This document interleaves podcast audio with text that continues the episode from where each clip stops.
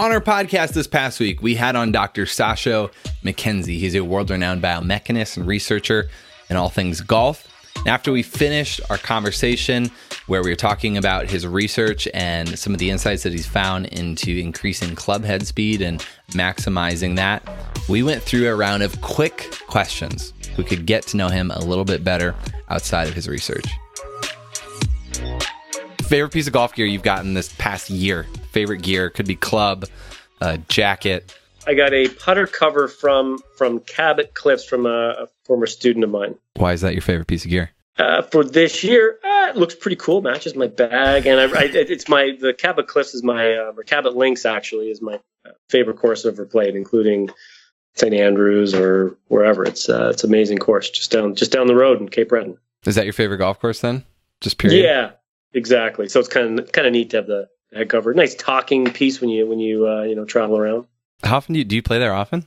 Cabot Cliffs? I try to get you know it's only been around for a few years, but I try to get out there at least once every summer. And um, yeah, it's been the, the cliffs is like awesome. The views are amazing. There's some crazy you know holes like Pebble Beachish, and it's still linksy. But then Cabot Links, sorry, uh, that's my that's uh, my favorite course. It is more traditional links. Still has the great views, but it's just a it's just a better golf course, which is hard to because Cliffs is just absolutely amazing. So uh, it's hard to say that, but it's it's more more linksy if that's possible. It's just it's just really really fun course to play. Okay, favorite golf trip or favorite kind of golfing that you went and played. What's the best one so far? You were part of it, probably World Scientific Congress of Golf um, in uh, in in Scotland in 2016. St Andrews played uh, played the old course, the new course a couple of times. Played the Castle course with you. Yeah, that was that would be it. I will second that. You have four hours to practice this week before you play on Saturday. What are you going to do?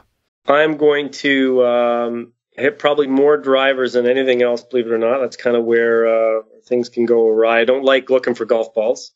Lost balls really suck. And then uh, I'm going to uh, get used to a shot shape. So I've only got four hours, so I'm going to just say, okay, I'm just can I get used to hitting a draw. Just go hit draws, hit draws, hit draws with my irons so I get comfortable with, with, with that. And um, then um, a whack of short stuff, even just making contacts. Even if I'm in the lab, and I'm not even paying attention to the distance. Just uh, I don't want to be uh, hitting thin shots or laying the sod over on those um, shots from like 100 to, to 30 yards. What is your uh, favorite club in the bag? Probably my 58 degree wedge. What kind of wedge is that? It's a uh, Ping Glide 2.0. Do you know how much bounce you have on that? Uh, everything's just kind of regular. Yeah, okay. just kind of standard off the. Yep. I, I, like to manipulate it a lot to to kind of get the different uh, different conditions I need.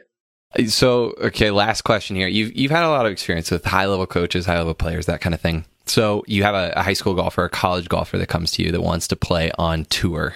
What would your advice be to him? I would say make sure you get your stats down first so that any changes you're making are, are stats driven. Make sure that any swing changes you're making are actually due to your mechanics. So that's where I think things like, uh, uh, you know, FlightScope or TrackMan combines, if you can hit the shots in there and you can hit those, then can you hit those shots in a practice round, you know, under changing lie conditions?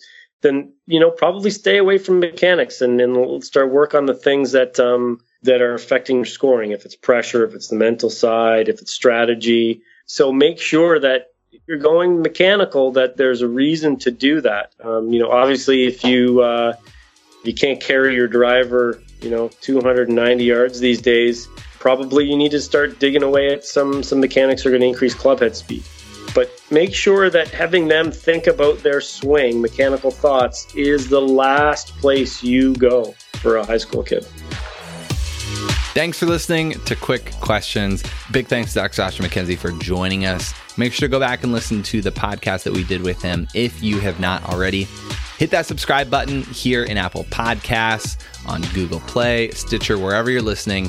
Leave a review if you're enjoying the show, and we'll be back next week with a new episode.